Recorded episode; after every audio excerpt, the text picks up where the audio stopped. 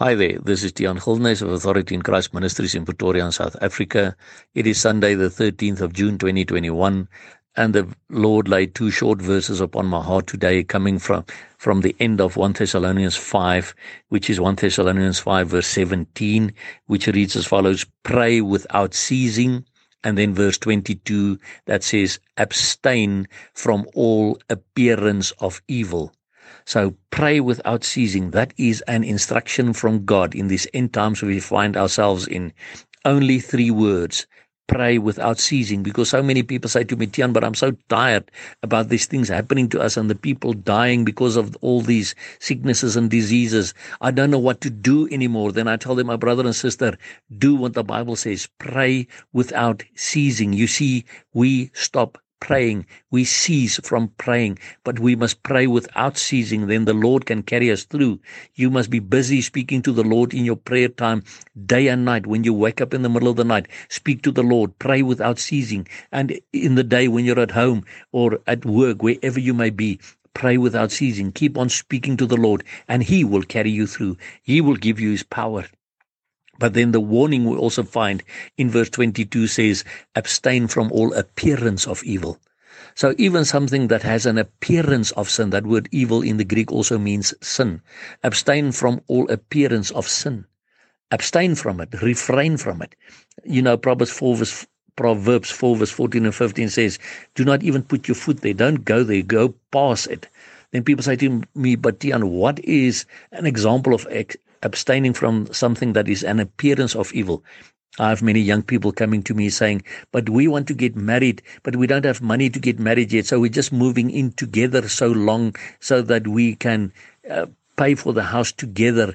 Then I say to them, when you get into a house and you move into a house together and you're not married yet, there is an appearance of evil. And this is also an instruction from God. The Holy Spirit put this upon Paul's heart to write the abstain from all appearance of evil. Because through that, Satan would like to try and silence you and steal your testimony. Because if you move in together into a house and you want to reprimand your neighbor because he swears and he curses and you say to him, you know what, neighbor, we Christians, man, don't swear like that. Don't do those things.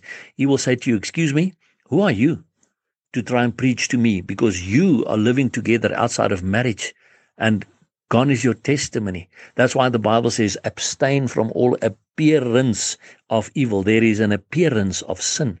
And Satan can use that against you by stealing your testimony through that. I remember many years ago, we studied a court case and it was a divorce case where a boss and his secretary slept together in a small little place. And after his car broke, and then his wife wanted to divorce him, and her husband wanted to divorce her. And then they said, But we did not sleep together.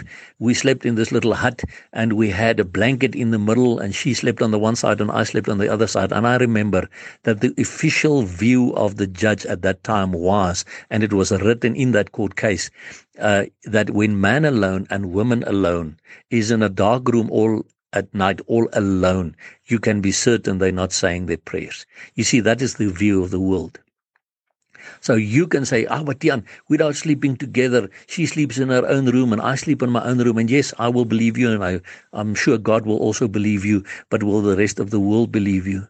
And that is why God gave us this verse. It's still part of the Bible. You cannot tear it out of the Bible. The Bible says abstain from any appearance of sin.